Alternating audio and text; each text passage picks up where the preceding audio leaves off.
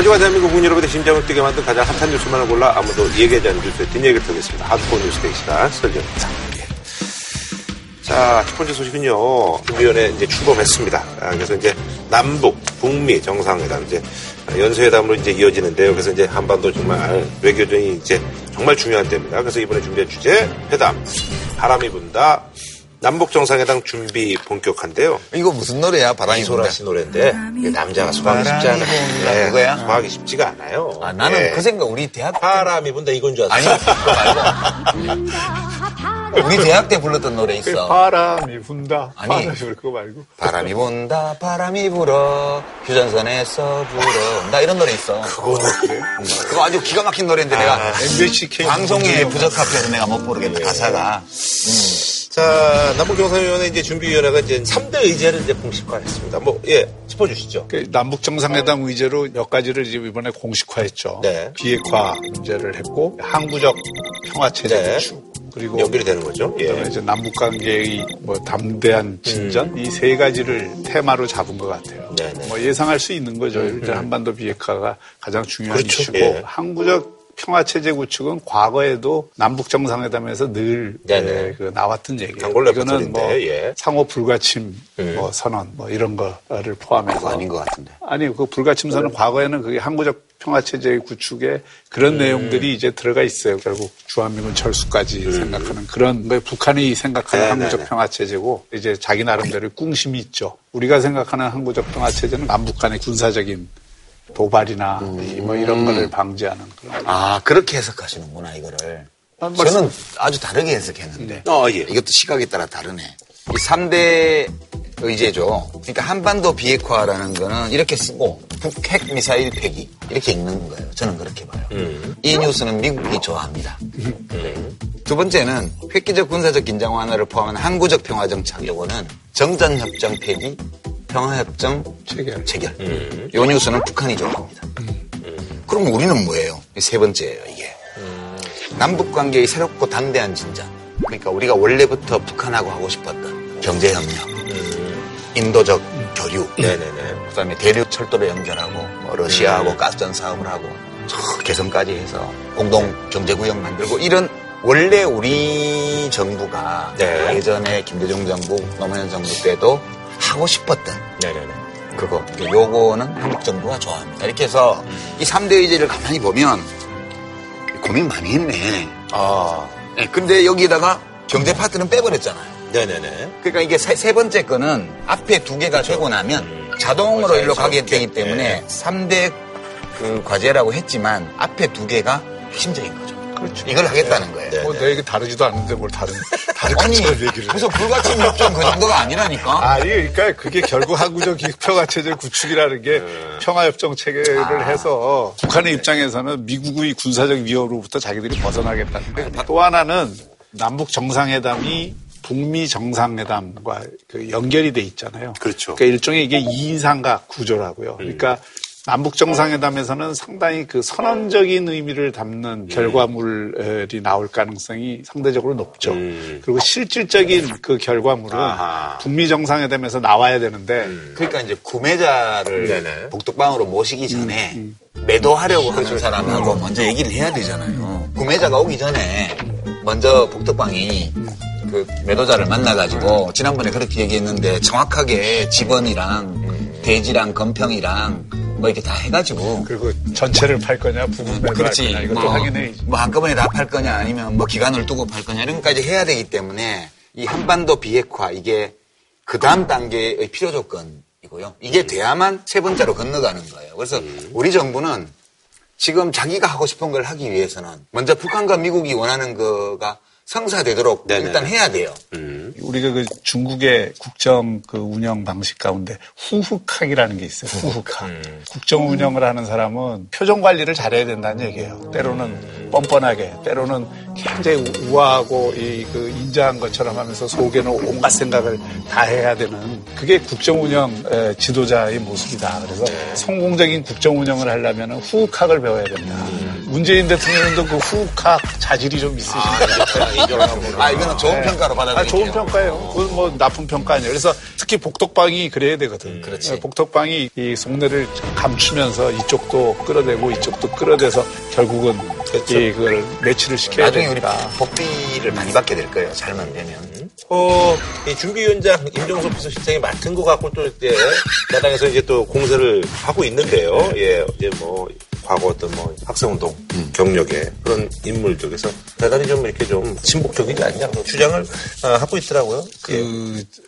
그 자유한국당이 이 요즘 그 정부 비판이나 이런 거할 때 보면 야당으로서 아프게 비판할 때는 굉장히 좀 이렇게 아프게 때려야 되는데 꼭 여당이 좋아할 만한 비판을 해요. 그래 항상 제가 이렇게 말씀을 드리면 표정이 아 마뜩지 않으시더라고요. 그러니까 좀 헛발질을 좀 한다. 이게 본질이 아니거든요. 이게 무슨 준비위원회 어차피 현행 대통령 실장이 부처 장관 일부를 통화를 할 수 있는 위치에 있으니까 위원장 할 수 있다고 봐요. 물론 그분이 과거에 이제 북한과 관련해서 특별한 이제 경력이 있는 건 사실이죠. 그럼 그것대로 나중에 다른 맥락에서 짚어야지. 다만 오히려 야당으로서 지금 짚어야 될 대목은 그런 거죠. 이번 남북 정상회담, 북미 정상회담에서 복덕방 노릇 하려면 제대로 해라. 미국만 핵 위협에서 싹 빠져나가고 한국은 핵인질되는 이런 시나리오 만들지 마라. 이런 비판은 저는 굉장히 필요하다고 봐요. 그리고 그런 비판이 있어요. 아니, 비판을- 우리도 빠져나가는 거지. 아니지. 그건 또 다르죠. ICBM만 안 한다 그러고 나머지 부분에 대해서는 애매하게 처리하거나 그거는 정말 우리가 제일 우려되는 상황이죠. 그러니까 보수 쪽 입장에서는 그런 거를 충분히 우려할 수 있기 때문에 그런. 우려점을 네, 전달하고 그렇게 얘기하면 걱정하지 마십시오, 그러니. 아, 그러니까 걱정하지 말라는 거 그거 두고 봐야 하는 거고. 그러니까 그거는 괜히 뭐 형식 같고 그리고 또 어떤 색깔론을 덮씌워서 그렇게 하는 거는 국민 정서를 끌어들이는 게 어렵죠. 아니 근데 사실 이제 그 틸러슨이 이 와중에 갑자기 잘려가지고.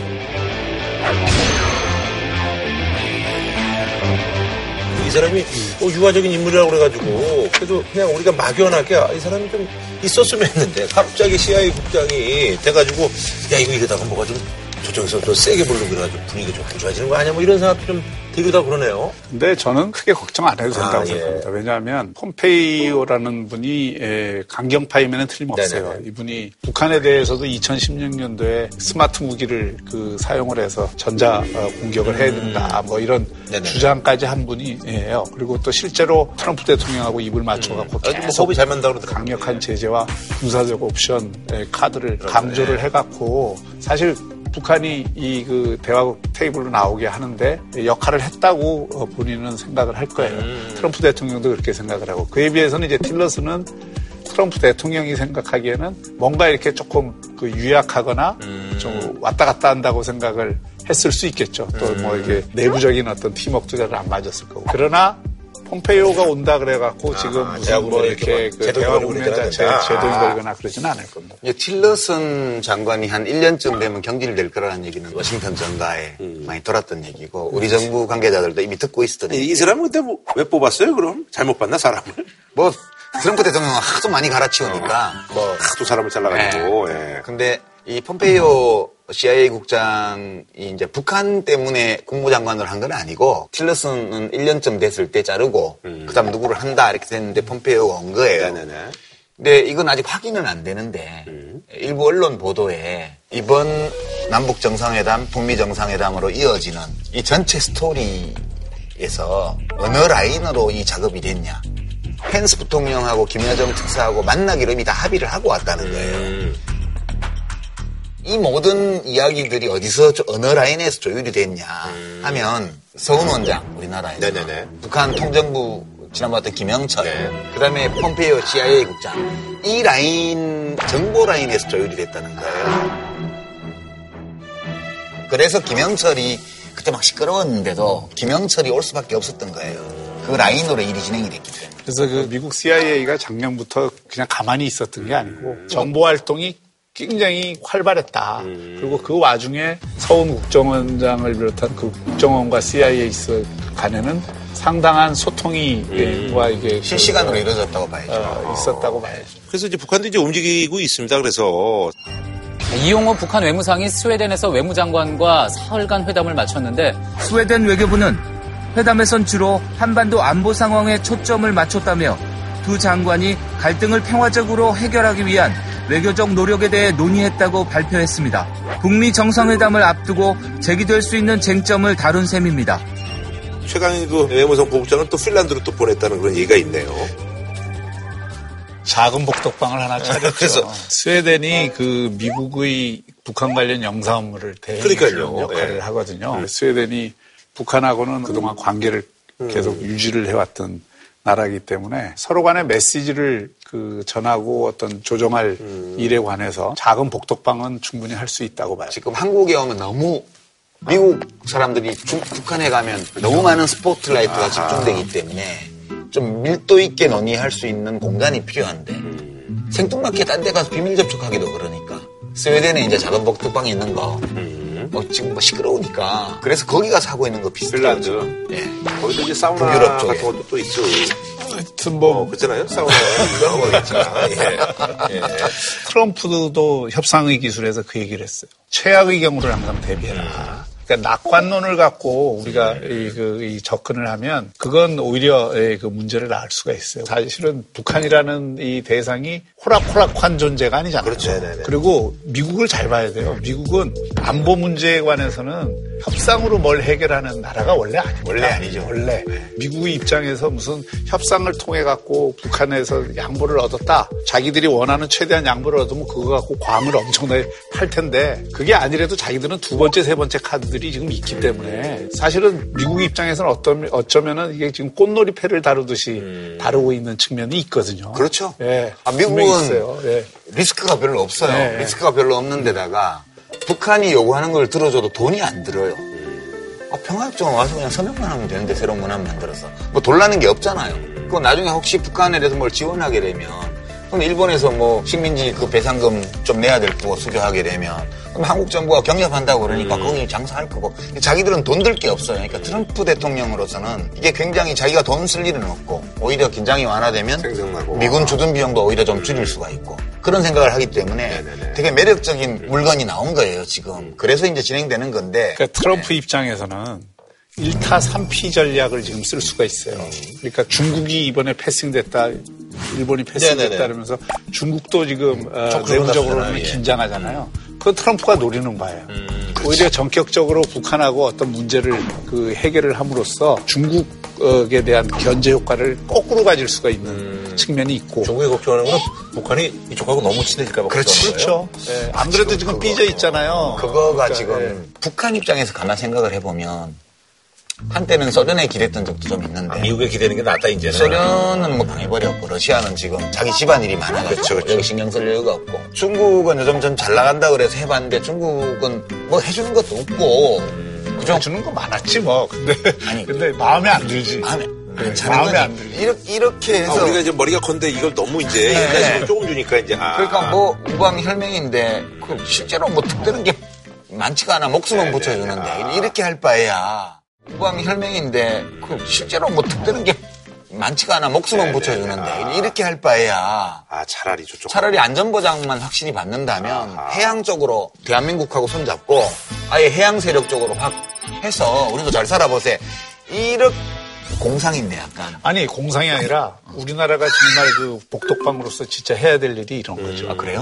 어, 저는 그 중국이 그 특사단 보낸다 그러잖아요, 김정은. 좀 긴장했어요. 그러니까 지금 이 한반도 동북아 질서에서 제일 중요하게 봐야 될 건 결국 미국과 중국의 예. 경쟁 관계거든요. 그 속에서 한반도 정세도 놓여 있는 거기 때문에 이걸 우리가 놓쳐서는 안 되고 이 기회를 통해서 우리가 해야 될 것은 북한을 제대로 설득해 갖고 북한이 정말 큰 변화를 이끌도록 하는 여기에 사실은 관건이 달려 있거든요. 제일 큰 기대는 그거예요. 북한이 대륙으로 빨려 들어가던 이 흐름에서 해양 쪽으로 나오는 이 노선 변화.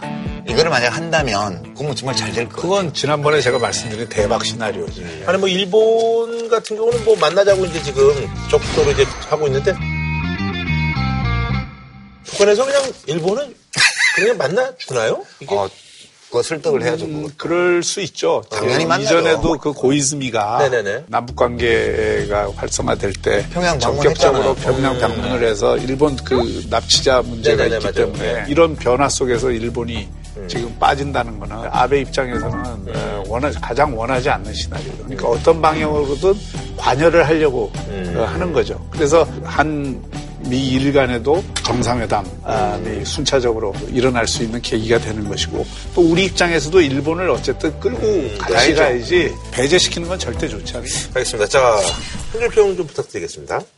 이제 남북 정상회담뿐만 아니라 북미 정상회담 이 모든 것에 임하는 우리 정부의 역할 그것은 모든 관련 당사자에게 신뢰를 심어주는 것이 우리 정부의 할 일이다. 네, 저는 송양진이라고 옛날에 송의 이 양왕이 상대에 대한 너무 이렇게 자비를 베풀다가 자기가 망한 경우를 전국 시대 얘기. 예, 예, 그 해서 송양지인이라고 하거든요. 그러니까 우리가 이제 꼭지를 따려면 너무 마음이 좋아서는 곤란하다. 아, 끝까지 냉철하게 최악의 경우를 대비해서 항상 협상이 있다. 네, 다음 소식은요.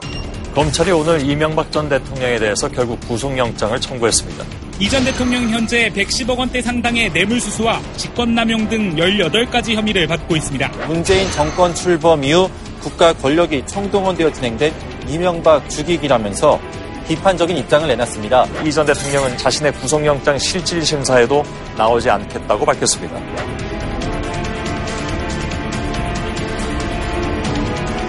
그래서 준비한 이번 주제는요. 검찰 이명박 전 대통령 소환 5일 만에 구속영장 청구입니다. 예. 예상을 좀 하셨었나요? 두 분은 어떠셨어요? 지금 뭐 검찰이 바깥에 이 내놓은 메시지를 볼 때는 예상은 했죠. 예상은 했지만 그래도 전직 대통령에 대해서 방어권을 보장해 주지 않을까 하는 기대도 있었던 것이 사실이죠. 네, 그런데 결국은 뭐 그 검찰이 원하는 대로 했다고 봐야죠. 네네. 검찰은 구속영장을 청구하려고 한다는 거는 뭐 명백했죠. 네. 그런데 검찰은 티타임을 해서 뭐 조사 분위기라든가 뭐 이명박 대통령의 진술 태도라든가 이런 얘기들을 브리핑한 걸로 보면 어, 영장을 청구하겠구나 그렇게 볼 수 있었고요. 탐사 보도인지 빨대인지 몰라도 거기서 안 한 얘기들이 여하튼 언론을 통해서 비사실들도 여러 가지가 나갔죠. 어, 그런데 이제 이번에 검찰과 언론이 워낙 많은 비리 혐의와 이런 것들을 계속 제시하고 여론을 그렇게 형성했기 때문에 국민 여론이 지금 그 이명박 전 대통령에게 굉장히 불리하게 형성돼 있는 건 사실이에요. 어, 그리고 뭐 앞으로 하나하나 이제 시간을 두고 어, 검증을 할 수밖에 없다고 생각합니다. 그래서 나온 혐의들로 보면은 굉장히 나쁘러운 혐의들도 많이 있고 또 책임을 져야 될 일도 있을지도 몰라요. 아, 그런데 검찰의 피의 사실을 낱낱이 이 언론에 다 아, 내보내서 사실 그 과거와 달라진 게 별로 없다. 검찰의 어떤 지금 그 행태는. 그러니까 이제 이 문제 자체가 정치적으로 읽힐 소지를 어, 검찰 스스로가 제공한 측면도 저는 있다고 생각합니다. 근데 이제 그 과연 발부가 될 거냐 안 될 거냐 좀 이야기하기 전에 제가 계속 설전하는 2년 반 내내 구속영장 청구에 대해서는 상당히 보수적인 입장을 취했어요. 사실 이 이명박 대통령 경우에는 제가 특별히 더 그랬던 게 두 가지 이유 때문인데요. 하나는 구속은 수사상의 필요 때문에 하는 거잖아요. 그게 형벌이 아니에요. 근데 우리가 과거부터 정부가 뭐 마음에 안 드는 일을 하는 사람이 있으면 그 사람이 뭐 법 위반되는 일을 한 거를 막 이렇게 해가지고 나쁜 놈이니까 잡아가둬야 돼. 구속 이렇게 해서 네. 구속 자체를 유죄 선고를 받은 그런 죄인한테 형벌을 주는 것처럼 운용을 해왔어요. 네네. 근데 이거는 구속제도의 취지하고는 안 맞는 거거든요. 네네네. 그래서 이제 그 점에서 원칙적으로 항상 피의자의 인신을 구속할 때는 그것이 헌법과 형사소송법의 취지에 비춰볼 때 불가피한 것인가를 따져야 된다는 거예요. 네네. 그래서 이렇게 많은 비난을 받고 있는 피의자의 경우에도 더욱 엄격히 이런 원칙을 적용함으로써 선량한 시민들이 부당하게 구속되는 일이 없는 세상이 왔으면 좋겠다는 취지에서 사실 그랬던 거고요. 두 번째는 이건 좀 더 개인적인 건데 자꾸 이제 정치 보복이라고 이명박 대통령도 그러셨고 또 뭐 홍준표 대표도 그렇고 그런데 저도 논리적으로는 그게 말이 안 된다고 생각해요. 그렇지만 저 개인적으로는 그런 말을 되게 듣기 싫은 거예요. 솔직히. 이명박 대통령이 지난번에 성명 발표할 때 내놓고 그렇게 말을 해버렸잖아요. 그 말을 듣고 싶지가 않은 거예요. 그러니까 저희는 사실은 생각하기를 오히려 그냥 불구속 수사를 하는 게 낫지 않느냐. 네, 복수를 하고 싶죠. 왜 안 하고 싶겠어요. 근데 그건 감정이잖아요. 복수는 그렇게 하는 게 아니고 어, 문재인 대통령이 나라를 잘 운영해서 퇴임할 때 많은 국민들이 아 벌써 끝났냐 아쉽다 이런 말을 들으면서 그리고 노 대통령 그 묘소에 가서 임무 수행 잘하고 왔습니다라고 인사하는 거 보는 게 저희가 생각하는 복수거든요. 그러니까 옛날 김대중 대통령 어록에 춘향이 한이 변사 또 처벌한다고 풀리는 게 아니고 이도령 만나는 데서 풀리는 거라고 이제 그런 생각을 하고 있는데 계속 논란이 되니까 네네네. 그래서 제가 이제 가능한 불구속을 했으면 좋겠다 이 얘기했다가 지난주 방송 나고 욕을 엄청 먹었거든요. 뭐, 예. 근데 저는 여전히 그 생각이에요. 유 작가님이 그런 그 말씀하신 게 상당히 진정성이 있다고 봅니다. 그리고 그런 마음을 현 그 집권 세력도 가지기를 저도 원했어요. 왜 그러냐면 지금 이 시간에야 국민 여론이 뭐 70% 이상 구속을 해야 된다라고 굉장히 나빠져 있지만 몇 년이 지나서 보면은 이건 더구나 정권이 바뀌거나 또는 정치 상황이 변화되면 정치 보복적 성격이 있다는 것으로 그렇게 규정될 상황이 굉장히 커요. 지금 공소시효가 지난 건지 안 지난 건지 아무런 구별도 없이 그냥 피의 사실이 막 공표돼요. 공소시효가 지난 거는 그건 지난 거대로 기소를 안 할 거면 내용이 나와서는 안 되는 거죠. 그런 것들이 지금 너무 많고 2007년 이전에 있었던 일까지 지금 다 드러나는 거 아니에요. 그러니까 이건 결국 전직 대통령 망신주기래요. 이명박 대통령 입장에서는 이거를 정치 보복이라고 느낄 저는 사유가 된다고 생각해요. 그러니까 인신구속과 관련돼 있는 헌법과 법률의 원칙이 있잖아요. 이걸 내가 싫어하는 사람이 구속될 때 그걸 적용하자고 해야 돼요. 내가 좋아하는 사람 구속될 때 그걸 왜 안 하냐고 하면 편들어 주는 게 되잖아요. 네네. 그러니까 저는 이 점을 되게 강조하고 싶고 거기에 뭐 한 가닥 희망을 거시는 거예요? 아니 희망을 걸고 안 하고 이런 문제가 아니고 아니, 그러니까 한번 그렇게 말씀하셨으니까. 약간 뭐 진정성을 제가 알았고. 그러니까 개인적인 바람이시잖아요. 그러니까 지금 제가 법률가는 아니지만 제가 판사라면 세 가지를 볼 것 같아요. 세 가지를 원래 원칙에 따라 첫 번째 이제 구속 안 하면 또 범죄를 저지를 의뢰가 있는 사람들 있잖아요. 뭐, 뭐 성범죄자나 뭐 살인강도 하는 사람 이런 사람은 지금 구속 안 해놓으면 재판 진행되는 동안 또 그럴 수 있기 때문에 구속해야 돼요. 근데 이 사안은 그런 사안은 아니잖아요. 네. 첫째. 재범. 예. 두 번째는 도주 이건 뭐 더 말안 할게요. 예. 도주. 세 번째는 증거인멸인데 증거인멸. 지금 증거인멸이 예. 있다고 검찰에서는 영장을 청구할 거예요. 법원에서는 지금 검찰이 확보하고 범죄 혐의를 입증하기 위해서 제시한 증거, 그 증거들이 과연 피고인이 또는 피의자가 인멸할 수 있는 성격의 증거인지를 봐야 돼요. 이 증거의 성격상 피의자가 집에 있다고 해도 자유롭게 전화 통화를 한다고 해도 이것이 인멸하기 어려운 가능성이 낮은 성격의 증거다. 그렇게 하면 기각이 나올 수도 있다고 봐요, 저는. 예측하는 게 아니고 원리상 네네. 그걸 따져보라는 거죠. 근데 이제 네. 그동안 이 검찰이 이 정부 들어와서도 소위 적폐청산을 통해 갖고 쭉 지금 구속영장을 엄청나게 많이 청구했잖아요. 구속영장 청구해서 기각될 때마다 검찰이 엄청나게 반발했어요. 네네네. 그리고 그걸 또 여론몰이를 했어요. 음. 이런 분위기 하에서 법원이 과연 그런 어떤 법리적인 에, 것만 가지고 소신 에, 판결을 할 수 있느냐에 대해서도 저는 그렇게 녹록치 않다고 생각합니다. 아, 그 이명호 대통령 그 혐의에 대해서 이례적으로 국정원 이제 특활비 이게 이제 김희중 실장을 통해서 건네받은 1억 원 요 사실은 인정했는데 요거에 대해서도 인정할 수밖에 없었던 그런 배경에 대해서 이제 분석들이 좀 나오고 있더라고요. 예, 그거는 뭐 되게 좀 뻔하지 않아요? 10만 달러인데 방미 일정 전에 그게 김희중 씨를 통해서 네네네. 내실로 갔다는 거 아니에요? 그리고 이제 집안 일을 하던 분이 또 참고인으로 와서 그 경위를 아주 상세히 진술했다고 그래요. 그러니까 부정하기 어려운 거예요. 그러면 그거 어디다 썼냐? 그 대북 공작비에서 빼서 준 건데 그럼 이 문제가 도덕적으로 심각해지니까 이명박 대통령이 이거를 내가 국가 안보를 위한 활동에 썼다. 내용은 국가기밀이라 말 못한다. 이렇게 유일하게 본인이 덮어 쓴 것 같아요. 제가 볼 때는. 그 이거는 경위가 워낙 명확하게 네네. 나와 있기 때문에 이렇게 할 수밖에 없지 어떻게 하겠어요. 지금 근데 이제 뭐 김웅 여사 뭐 소환 얘기도 있고 뭐 이런 얘기들이 나오고 있더라고요. 그래서 뭐 예전에도 뭐 사례가 있어서 이제 비공개로 뭐 이렇게 한다 뭐 이런 그건 얘기도 뭐 있고. 그전에도 예. 대통령 부인들이 네네네. 비공개 소환 이나 방문 조사 이런 걸 받은 적이. 음, 그리고 이제 뭐 다스 이제 법인 카드 몇 년간에 걸쳐서 이게 4억 정도 썼는데 이게 뭐 이상훈 회장도 못 쓰던 건데 어떻게 이렇게 썼냐 뭐 이런 얘기도 나오고 있고 뭐 참고인 조사만 하겠죠. 그거는.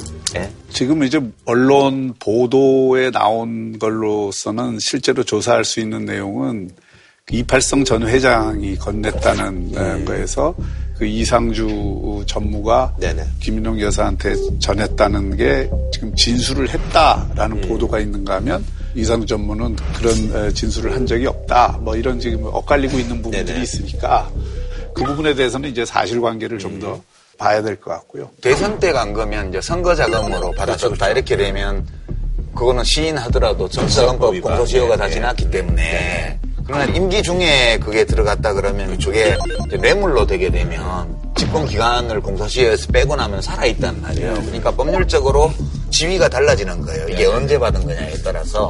그래서 이제 이거 관련해서는 아마 김인홍 여사도 참고인 조사를 안 할 수 없는 상황 같고요. 근데 전체적으로 보면 덩어리가 큰 거는 역시 다스예요, 다스. 그렇죠. 예.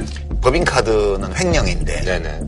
그거는 뭐 가족들끼리 돌려섰다 이거 자체가 말이 안 되는 거니까 그 다스의 실소유주였다는 의혹을 짓게 하는 거죠. 검찰은 이명박 전 대통령이 자동차 부품회사 다스의 실소유주라고 구속영장 청구서에 적시했습니다. 검찰은 이 전 대통령이 350억 원대 비자금을 조성했다고 보고 횡령과 조세 포탈 등 혐의를 적용했습니다. 결국은 다스 지분 이런 것들이 다 이명박 대통령 거라는 전제를 둬야만 설명할 수 있는 일들이 네네. 다스에서 이시영 전무가 배당금 중에 자기 전세금으로 쓴 거, 법인카드 쓴 거, 그 다음에 에이킹 검프의 다스의 미국 소송 그것도 70억 이렇게 해서 덩치가 큰 게 다 여기에 와 있어요. 그냥 거짓말 한 거면 공직자 재산 등록 위반 이건 다 지워 지났고. 그거를 검찰에서는 뇌물로 걸려고 하는 거잖아요. 그렇죠. 네, 그러니까 에이킹 검프에게 삼성이 대납했다는 네네. 이게 액수는. 가장 큰 거고요. 그러니까 이제 변호사 비용을 대납을 해줬다는 건데 이거는 김석환 변호사가 조사가 안 됐잖아요. 미국 사람이다. 그러니까 김석환 변호사가 어떤 역할을 했느냐에 따라서 이게 내용이 달라질 수 있는 네네네. 거기 때문에 그게 큰 쟁점이 될 수밖에 없을 것 같아요.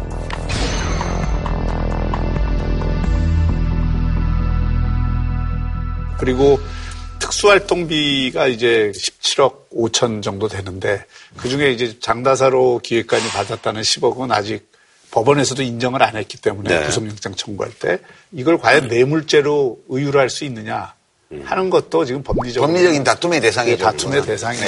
네. 예. 그리고 도곡동 땅 150억 중에 67억 원을 이제 이명박 대통령이 사저 짓고 뭐 하는데 갖다 썼다는 거 아니에요. 여기까지 다 사실관계는 인정이 됐어요. 다만 형님한테 빌렸다 하는데 형님은 기억도 잘 못하고 책임증도 없고 이거는 좀 아닌 것 같고 여론에 아주 나쁜 영향을 준 거는 사실은 우리금융지주인가요? 그렇죠. 이팔성 회장이 건넨 돈 22억 5천만 원 네네. 중에서 대부분의 돈이 성동해양조선에서 나왔다는 건데 네네네. 이 회사가 나왔죠. 예. 이제 공적 자금 네. 지원을 거의 10조 원한 10조 가까이 해서. 살려놓은 회사거든요. 결국은 국민 돈으로 넣어서 안 넘어가게 놔뒀는데 여기서 돈을 받아가지고 어떻게 음. 했냐 이게 상당히 사실은 여론에는 음. 부담이 되는 근데 거예요. 이제 예, 그거는 사실로 밝혀지면 이제 가장 부끄러운 사안이라고 악성이죠. 그죠? 예, 악성 사안인데 성동해양지에서 조선이 이팔성 회장이 그 집권 기간 동안에 돈을 건넸다는 그 이후에 조사를 받고 사법 처리가 됐거든요. 네네네. 그래서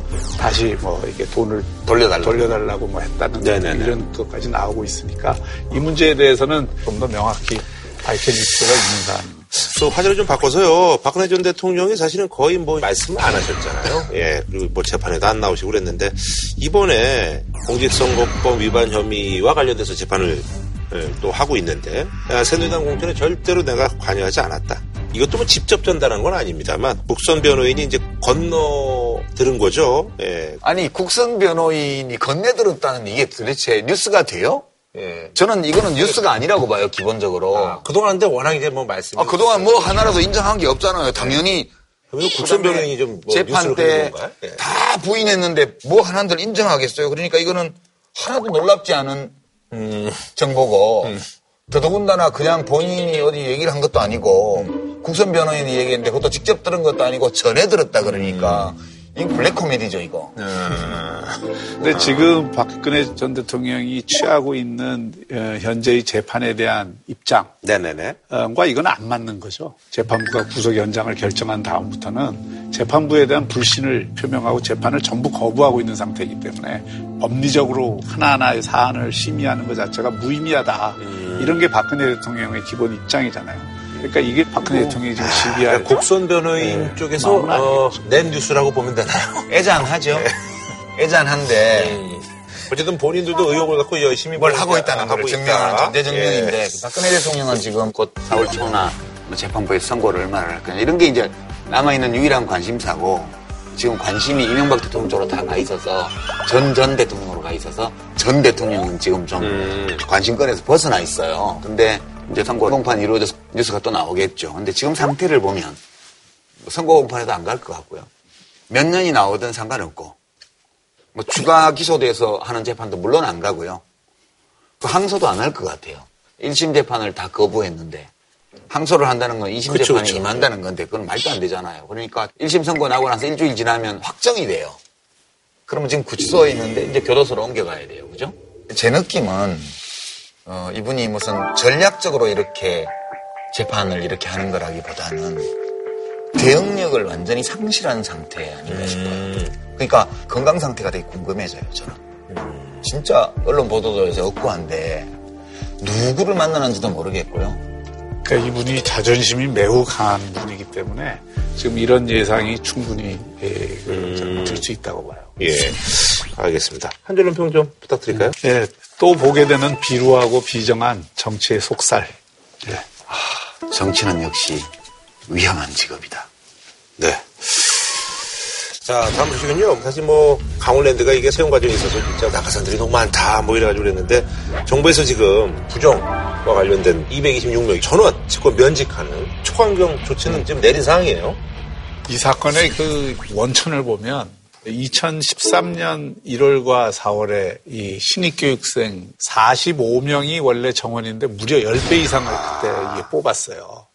그 뽑은 이유가 그때의 그 강원랜드 사장이었던 최응집 사장이 아마 선거에 나갈 생각이 있었는데 그때 이제 뭐 여러 가지 뭐 청탁도 받고 또 그런 어떤 지역에 선심도 베풀고 그러면서 확 뽑았는데 이게 그 다음 이 사장인 함승희 사장이 가서 보니까 어 이게 갑자기 그냥 어, 엄청나게 많은 사람들이 들어와서 부담이 되니까 감사를 시키거래요. 그분이 또 검사 출신이죠. 그쵸, 예, 예, 맞아요.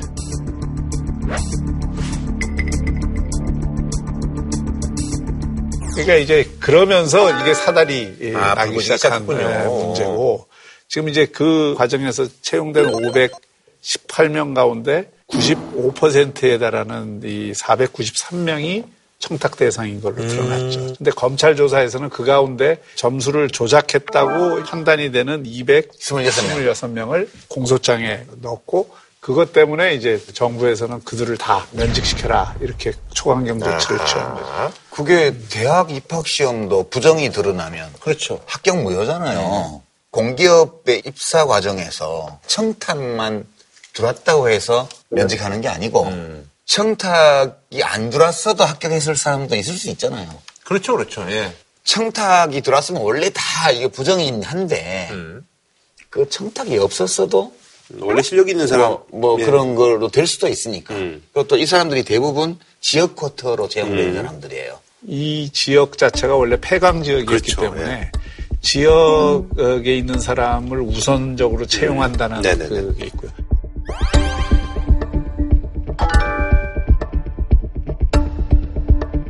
근데 그 중에서 청탁이 있었다는 확인이 되고 그 청탁과 관련했을 걸로 볼 수밖에 없는 점수 조작이 음. 있었다고 확인된 사람만 직권 면직하는 게 당연한 거 아니에요? 음. 그러니까 이제 그 부분에 관해서는 기본적인 대의는 맞는 건데. 예, 예. 맞는 건데 문제는 우리가 억울한 사람이 있게 해서는 안 되잖아요. 네. 근데 지금 검찰 조사 결과 나왔다 그래서 226명으로 잘라라. 이렇게 돼버리면 그 가운데서 나는 내가 그 청탁을 했다는 사실 자체도 모른다. 뭐 이런 사람들이 막 나오기 시작하고 노조에서도 이제 그거를 들고 나오니까. 아니 근데 220명이 잘리면 그 회사가 제대로 돌아가나? 아니, 또 뽑으면 되지 뭐. 부름처럼 몰려올 텐데. 아, 지원자. 야. 아니 그래서 이제 그 노조에서도 강경하게 대응하겠다. 뭐 이분들 다 이제 노조에 있을 거 아니에요? 강경하게 대응하는 게 소송 거는 거죠. 그죠? 소송이죠, 소송. 예. 소송이야 자 개인의 권리니까 네. 소송 가는 거는 뭐 본인들이 결심하면 얼마든지 갈 수 있는데 그게 실익이 별로 있을까 싶어요. 아니 근데 이제 강원랜드 이 해고 사유에는 근고 이상의 형이나 음. 자격 정지 상실의 형을 받거나 최종 학력 증명서 는 입사 구비 서류에 허위 사실을 음. 기재한 사람 등을 그 면직 처리할 수 있는 건데 강원랜드 사규에는 지금 이런 내용으로 면직 처리할 수 있는 규정이 없는 데다가 예. 문제는 지금 검찰이 그렇게 조사를 했다 그러지만 한 사람 한 사람을 구체적으로 조사를 해서 확정된 사실이 아니란 말이에요. 음. 그러니까 이게 열 사람의 잘못을 처단하는 건 좋은데 한 사람의 억울한 사람을 어떻게 얻게 할 거냐 이 그 문제에 대한 있어요. 고민은 있어야지. 아, 이 면직 처리된 사람들한테 이제 다시 신입사원 모집할 때 응시할 기회를 주면 돼요. 원래 원칙대로 하면 부정청탁이 확인된 사람 전원을 이렇게 해야 돼요. 전원을. 그런데 이제 지금 226명만 했으니까 본인이 억울할 수 있죠. 네네. 어차피 될 사람인데 괜히 청탁해서 된 경우도 없진 않을 거예요. 근데 본인이 또 모르는 상태에서 가족이나 누가 청탁했을 수도 있고 저는 뭐 본인이 알았을 가능성이 매우 높다고 보지만 그렇지만 뭐 증거가 없는 거니까 정 억울하다면 이분들을 배제하지는 말았으면 좋겠어요. 새로 사람을 뽑을 때 음. 요즘 공기업 다 블라인드 채용하잖아요. 학교 가면 받아주죠 뭐. 근데 여태까지 이런 사례들이 자르긴? 잘라야 돼. 이런 사례들이 아니, 있었어요? 지금 뭐 곳곳에 이런 사례들이 있으니까 지금 다, 지금 일제히 다 한다는 거예요. 청와대는 향후 채용 비리가 확인되는 다른 공공기관에 대해서도 부정 합격자는 모두 사실상 해고하는 같은 조치를 취한다는 방침입니다. 차제 공공기관 채용에 있어서 공정성을 확보하기 네, 위해서 특단의 조치를 하는 건 저도 찬성입니다. 근데 한 가지 더 붙이자면 공공기관의 신입 사원들만 문제되는 게 아니거든요. 공공기관도 임원들 채용을 할 때 전부 인사추천위원회 만들어서 공정하게 다 하게 돼 있어요. 지금 그렇게 합니까? 과거 정부도 그렇게 안 했지만 낙하산이요? 전부 낙하산으로 해서 추천위원회에서 점수 조작해갖고 그 원하는 사람 다 하잖아요. 그래, 또 그거 보면 또. 이거를 같이 바로 잡아야 된다고요. 차제 진짜 이게 적폐청산 하려면 그것도 정말 해야지. 뭐 위에서 낙하산으로 떨어뜨리는 사람은 다 부정이 있고 비리가 있는데도 가만히 내버려 두고 신입 사원들만 이거 한다 그러면 이것도 명분이 안 맞는 말이죠. 아니 그래서 이제 이거 관련돼서 이제 대표적으로 이제 뭐 영향력 행사 얘기가 나오고 있는 의혹이 있는 권성동, 염동영 의원 지금 민주당에서 이제 엄청 이제 공격을 하고 아니, 이런 사람이 무슨 법사위원장을 하고 있냐 뭐 이러면서 이제 엄청 공격을 여기도 하고. 예. 국회의장한테 그럴 권한만 있다면 직권 면직감이죠? 아닌가? 근데 지금 수사 중이잖아요. 수사 중인데 수사 결과가 안 나왔는데 직권 면직을 아. 이 원리에 따르면 청탁자 이름이 쫙 염아무개, 염아무개, 염아무개, 염아무개, 권아무개, 권아무개 쫙 나오잖아. 그렇게 청탁된 사람 중에 지금 226명 중에 상당수가 그 청탁자가 그 두 분으로 적혀진 사람 중에 점수 조작이 있단 말이에요. 그러면 이 직권 면직 제도가 있다면 국회의장이 사무처 직원 같으면 직권 면직하지. 근데 이제 국회의원이니까 유권자가 뽑은 사람이니까 그렇게 못하는 거죠. 2년 후에 직권 면직 해주겠지. 뭐. 사실로 확정된 다음에 예. 그런 조치가 늦지 않지. 알겠습니다. 네, 문재인 대통령의 개헌안 발의가 이제 곧 다가왔죠. 청와대가 오는 26일 대통령 개헌안을 국회에 발의하기로 결정했습니다. 내일부터 사흘 동안 분야별로 나누어서 개헌안도 미리 공개할 예정입니다. 이번 개헌은 첫째도 둘째도 국민이 중심인 개헌이어야 함을 분명히 말씀드립니다. 아, 그래서요, 이 개헌안을 둘러싼 정치권의 아주 뭐 치열한 뭐 수싸움이 시작될 수밖에 없죠. 그래서 이번에 준비한 주제는요. 정치권 개헌이몽 링에 오른 개헌론인데요. 사실 이제 개헌론이 하면 또 이분이 행안부 장관이시기 때문에 아, 또 빼놓을 수가 없습니다. 그래서 저희가 이제 두 번째 저희 프로그램에서 모시는 건데요. 예, 아, 우리 김부경 장관님 모셨습니다. 반갑습니다. 예. 반갑습니다. 반갑습니다. 예. 아, 지금 뭐 대구에 또 지역구 또 의원이시고 또 얼마 전에는 또 이제 지방선거를 앞두고 대구시장으로 뭐 나가시냐 뭐 아니면 뭐 장관직을 하시는 거냐 뭐 이것 때문에 뭐 중심에 서 계셨는데 그거는 이제 정리가 되는 걸로 이렇게 이제 됐죠. 정리됐나요? 정, 예, 정- 이제는 이제 제- 공직 사퇴 시간이 예. 지났으니까. 그죠, 되셨죠? 아, 예. 그안 나가신다는 바람에 휴 하는 사람들이 되게 많은 것 같아요. 좋은 일 하시는 거예요. 예, 그거보다는 오히려 아, 당내 그 동지들한테는 많이 욕 좀 먹었죠. 음. 어, 무슨 장관 자리가 그렇게 따뜻하냐고. 따뜻하죠? 그래서 저는 매일 노가다하는 기심적으로 하는데 어. 그렇게 하더라고요. 아, 근데 끝까지 좀 안 나가시는 걸로 가닥을 잡으신 뭐 결정적인 이유는 뭐? 제가 참 어렵게 2년 전에 당선됐거든요. 그렇죠. 예. 2년에 그 당시 또 상대편을 부지런하기로 소문난 우리 김문수. 네네네. 소문만 난 게 아니고 실제 부지런. 하죠. 네.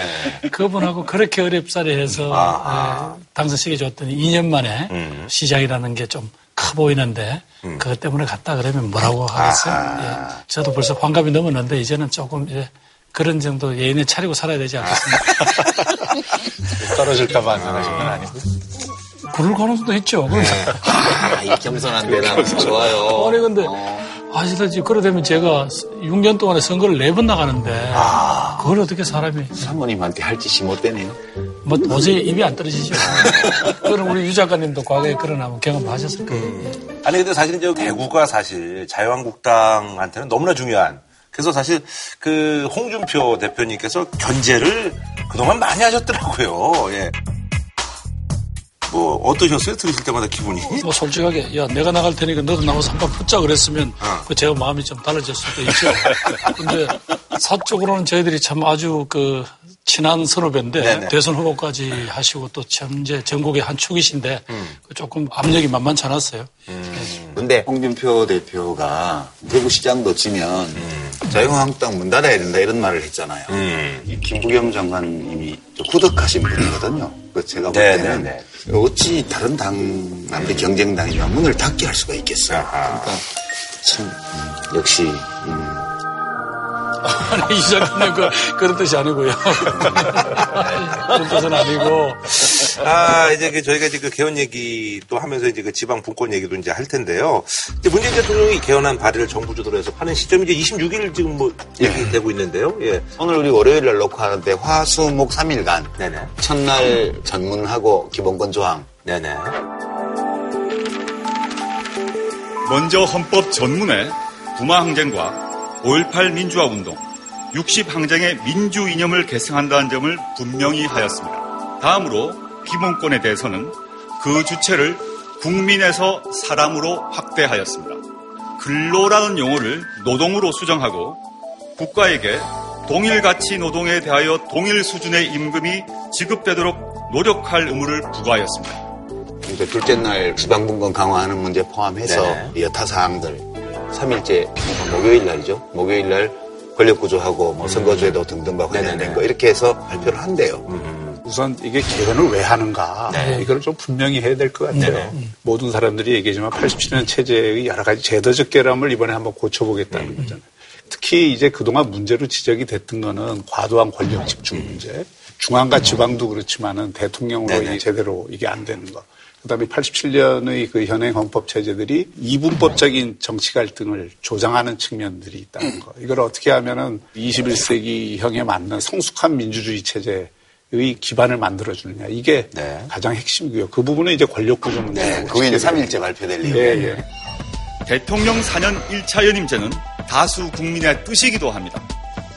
그리고 4년 1차 연임제로 개헌을 하더라도 문재인 대통령에게 적용되지 않는다는 점을 분명하고도 단호하게 말씀드립니다. 현재까지 나온 건 대통령 연임제잖아요. 네네. 그 연임제냐 중임제냐 또는 5년 단임제는 임기에 관한 규정이지 권한에 대한 규정은 음, 아니거든요. 네네. 그러니까 그 권한에 대한 그거에서 원래 개헌을 하려고 했던 그 취지를 음. 과연 충족시키고 있느냐에 대해서는 저는 좀 비판적 의견을 갖고 있습니다. 이런 거죠. 현재 왜 국회와 국민들 사이에 이 불신이 깊어졌냐. 그것은 각 정당이 자기들이 얻은 표보다는 훨씬 더 많은 의석을 독점을 하고 그러니까 다양한 목소리가 국회에 들어오는 게 아니라 거대 1, 2당이 너무 유리하게 지금 되어 있으니까 그렇죠. 국민들의 다양한 정치적인 의사가 반영될 수 있는 그런 제도 이런 것들이 들어와서 음. 국회가 민의를 정확하게 반영을 할 수 있다면 국회가 다양한 형태의 권력을 행사하더라도 그럼 대통령은 많이 내놓겠다. 뭐 그런 내용이죠. 제가 볼 때는 네네. 세 가지 정도가 들어올 것 같아요. 네. 첫 번째는 권력 구조 중에 제일 중요한 게 대통령이죠. 그렇죠, 그렇죠. 그래서 일단 결선 투표.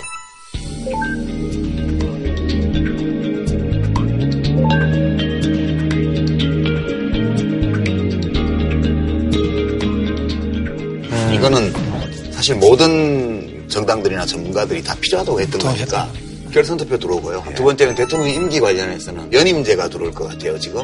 연달아 두 번. 연달아 두 번만 할 수 있는 거예요. 그러니까 한 번 하고 쉬었다가 지금 푸틴 하는 아, 그러네, 그러네. 그렇게 못해요. 그러니까 잇따라서 두 번만 할 수 있도록. 그러니까 현직 대통령이 낙선하면 다시 못 나오는 거예요. 그 다음에 헌법에다가 국민들의 정당에 대한 지지 의사가 국회 의석비에 반영될 수 있도록 원칙. 해야 된다는 이 비례성의 원칙 이걸 명시할 것 같아요. 그게 만약 이렇게 되면 국회의원 선거제도를 바꿔야 돼요. 그렇게 되고 그에 맞게끔 대통령이 현재 행사하고 있는 권한 중에 예컨대 감사원을 국회 소관으로 옮긴다든가 등등의 이런 후속적인 안이 거기 좀 붙을 가능성이 있어요 지금.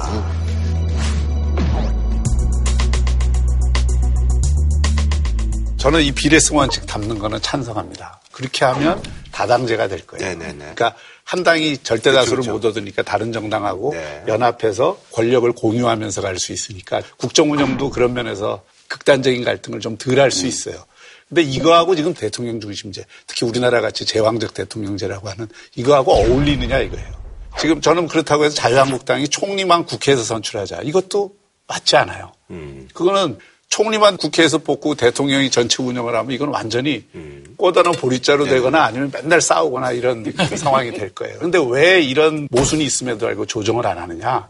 국민 여론이 대통령제를 원한다는 거예요. 네네네. 그런데 실제로 보세요. 3만 불 이상 소득 가진 나라 중에 대통령제 하는 나라는 미국 딱 하나예요. 미국은 굉장히 특수한 대통령제입니다. 나머지 나라들이 다 내각제예요. 순수 대통령제가 없어요. 대통령제 한 나라들이 거의 다 실패했어요.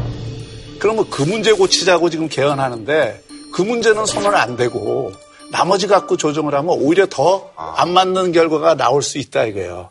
박 교수님 말씀하신 그 우려 있을 수도 있다고 봐요. 그래서 저는 심상정 의원이 얘기한 게 일리가 있다고 봐요. 그러니까 대통령 중심제 친화적인 그렇지. 개편을 하자는 거예요. 그러니까 대통령 중심제가 현행 제도고 이걸 국민들이 싸워서 얻은 거고 그리고 국민 여론도 압도적으로 대통령 중심제를 원하고 있으니까 대통령 중심제를 골간을 하되 국회에서 뭐 일정수 추천을 하게 하면 추천이요. 그러면 대통령이 그 중에 누군가를 하게 되면 국회에서 하여튼 자기들이 추천을 해줬는데 지금까지처럼 국무총리를 그냥 청문회 때부터 갈고는 이거는 좀 덜해지지 않겠냐.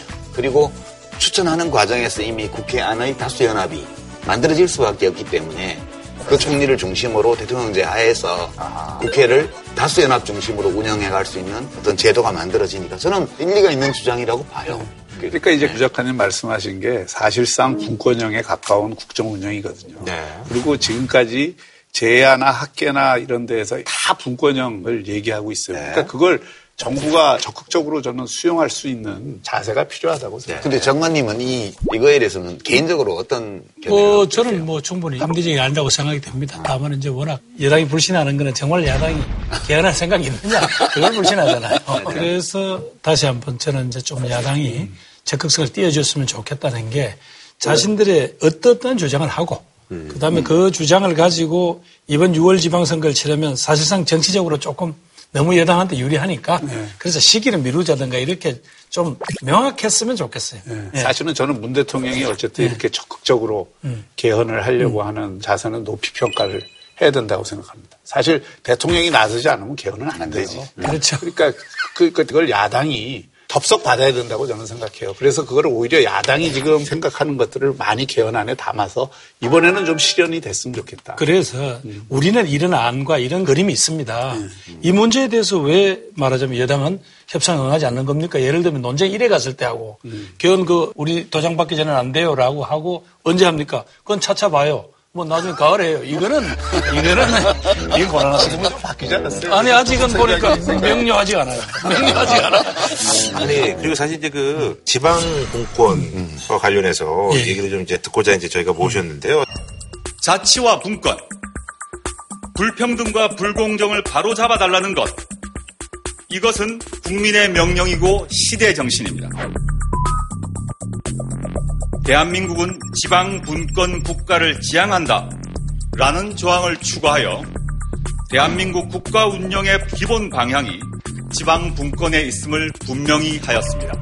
국가 기능 분산이나 정부 부처 등의 재배치 필요도 있고 나아가 수도 이전의 필요도 대두될 수 있으므로 이번 개정을 통해 수도에 관한 사항을 법률로 정하도록 하였습니다.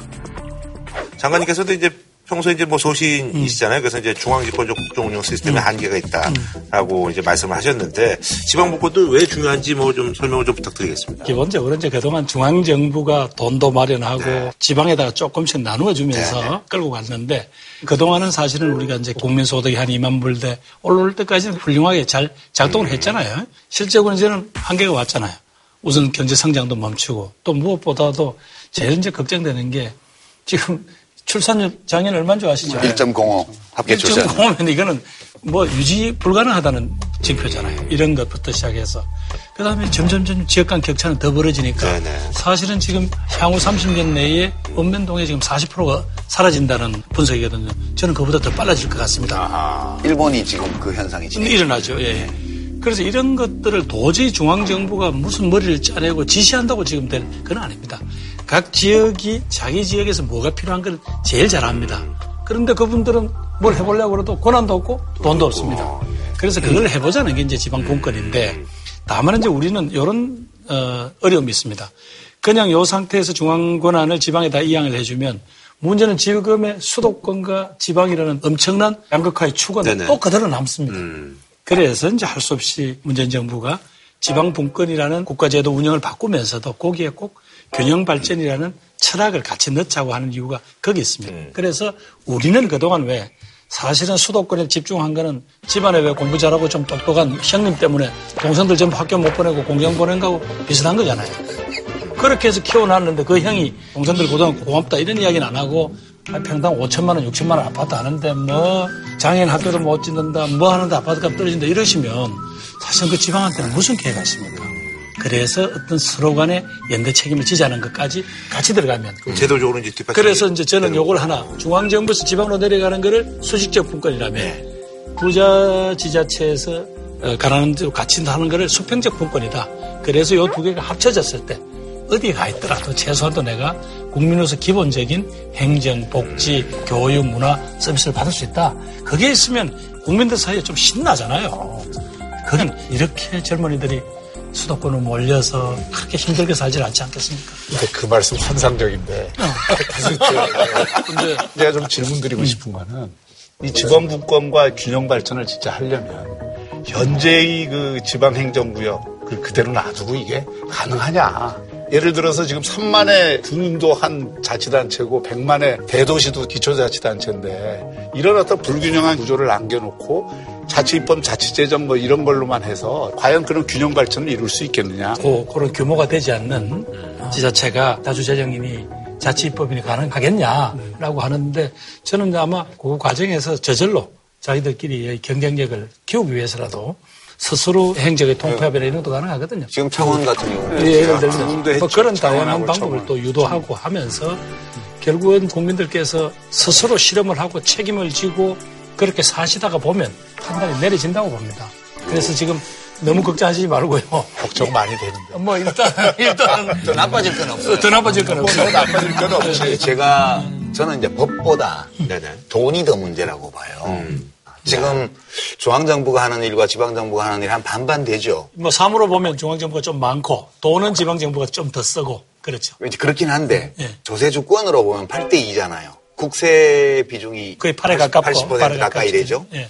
그러니까 이제 돈을 못 마련하니까 이제 정부에다 손을 벌려야 되잖아요. 네, 그렇죠. 그러면 아, 자기 돈으로 못 먹고 사는데 무슨 자치가 되겠어요. 네. 그러니까 이제 위에 눈치 보고 줄 서고 뭐 얄구정거 이상한 거 만들어서 중앙정부에서 보기에 그럴듯하면 돈 받아가고 이래서 사업은 엉망이 되고 이거 많잖아요. 그렇습니다. 창의적으로 뭘 해보고 싶어도 몇몇 뛰어난 지자체장들 외에는 사실상 늘 예산 따로 와서 공무원들 설득하고 국회에 매달리고 또 중앙정부한테 업소라고 해야 되겠죠.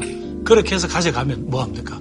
또 내용이 되풀이 그러니까요. 지방선거 우리 다가왔는데 뭐 선거 때 보면 내 대통령하고 친하다 이런 걸 막 내세우잖아요.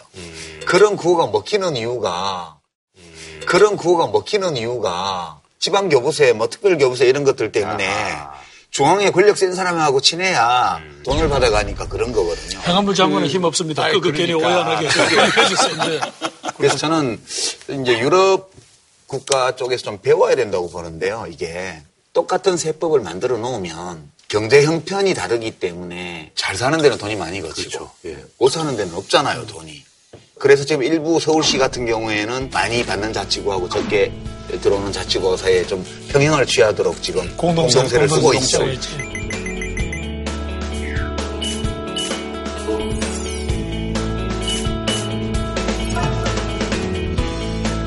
근데 지금 이 원리를 저는 전면적으로 도입하는 문제를 개헌할 때 같이 좀 논의를 해서 뒤에 입법을 해야 된다고 봐요. 제, 그게 이제 제 주장이죠. 네. 지금 사실상 이 균형이 심각하게 무너진 게 보통 재선세 같은 그렇죠. 일어나니까 음. 서울시 내부에서는 그걸 이제 공동세로 해서 어느 정도 심지어 그 당시 강북구하고 강남구가 이게 뭐한 10몇 네. 대1 됐거든요. 그걸 상당 부분 좁혀놨는데 과연 그런 것이 수도권과 지방 또 저 지금 인구가 소멸되고 있는 그 지자체에도 국민이 살 수 있게끔 해주는 최소한도의 행정 기반 만들고 그건 어떻게 할까요? 이런 거에 대해서 예, 이번에 이제 아마 세법 전체를 한번 봐야 되겠다. 우리도 옛날에 국회에 있었는데 참 말씀드리기가 민망한데 그때 왜 못했냐 이런 말 들을까봐. 근데 잘 안 되더라고 얘기를 해봐도. 그러니까 조세 행정의 기본 원리 중에 시간 따라 들쭉날쭉하거나 지역 따라 편차가 심한 거는 국세로 하라는 거예요. 그다음에 매우 안정적으로 지역별로 고르게 조세 수입이 오는 거는 지방세로 하라는 거예요. 우리는 정확히 거꾸로 돼 있거든요.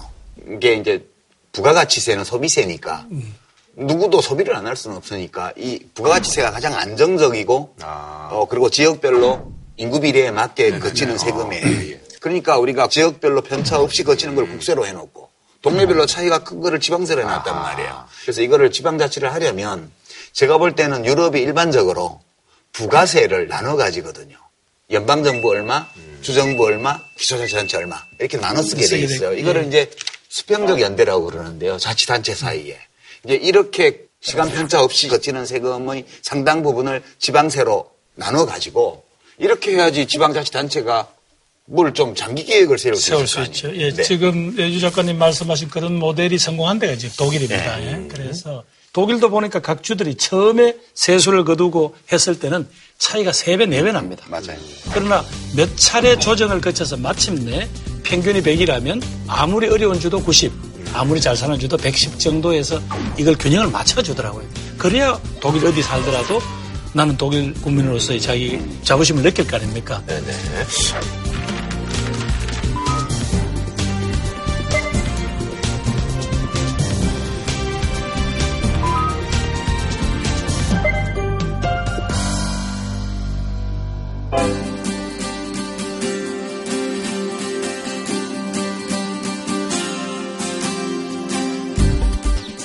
아니 뭐 부정적인 얘기로 이제 사실은 뭐 이제 지방분권이 강화되면 자치단체장들 예, 뭐, 일부 권력의 오남용, 뭐 부정부패 이런 뭐 불신이 있는데 이거는 뭐 어떻게 생각하세요?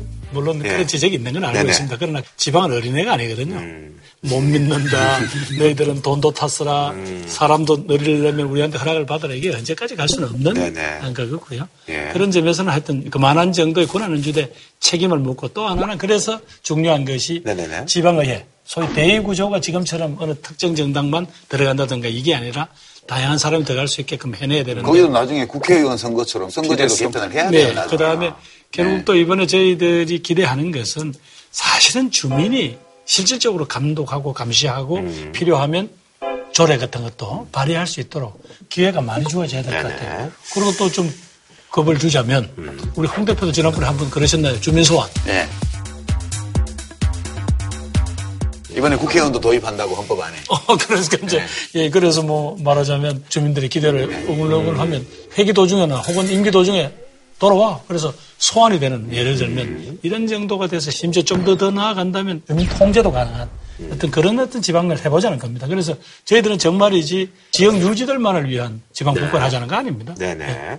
아니 그래서 이제 그 홍준표 대표 얘기가 나왔으니까 얘기인데 지방 분권 개헌이 이제 북한식 연방 통일제 목적이라고 이제 말씀하셨는데 뭐이 얘기는 뭐 이, 좀- 이- 좀, 이- 어떻게 이런 창조적 해석을 하십니까? 이거는 지방에 경남지사를 하셨잖아요. 그러니까 지방 국권에 대한 아마 의지가 있을 텐데 어떤 맥락에서 이렇게 이 말씀을 하셨는지 모르지만 이건 자유한국당을 위해서도 전혀 도움이 안 될 것 같습니다. 네, 네. 지금 뭐 홍준표 대표가 하시는 모든 일이 자유한국당에 도움이 안 되고 있죠, 현재. 음. 모두라고 그러면 또 너무 심하잖아요. 네, 알겠습니다. 예. 아, 그럼 뭐, 끝으로 뭐, 하실 말씀. 빼놓으신 얘기 뭐 없어요?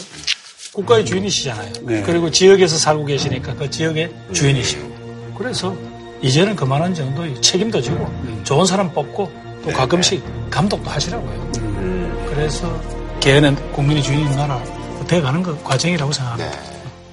국민들이 잘하는 지방자치단체로 이사가고 싶은 음. 그런 정도로 할 수 있는 권한을 지방에 주자. 저는 그렇게 음. 말하고 싶어요. 저는 이제 개헌에 관해서 한 줄 평하자면 개헌은 꼭 해야 되는데 우리가 이제 비세는 지붕 고쳤는데 또 비세는 우를 범하지는 말자. 네. 그걸 강조하고 싶습니다. 아, 비싼다고 생각하시니까 이거, 이거 참. 정모 장관이 저 비한세계 잘하세요. 아, 예, 예. 정신 바짝 차리겠습니다. 예. 알겠습니다. 오늘 이렇게 바쁜데 시간 내주셔서 너무 감사하고요. 예. 무슨 뭐, 고맙습니다. 예. 네, 예, 감사합니다. 예. 고맙습니다. 한우 특등심은 명인 등심에서 문화상품권을 진한 국물 설렁탕 도가니탕 전문점 푸주옥 공무원 강의는 에듀피디 정관장이 만든 남자의 홍삼 올칸. 모국어 습득 방식 튼튼 영어. 활동 학습 사고력 수학 시메스. 신선한 초밥 다양한 즐거움 쿠우쿠우에서 백화점 상품권을 드립니다. JTBC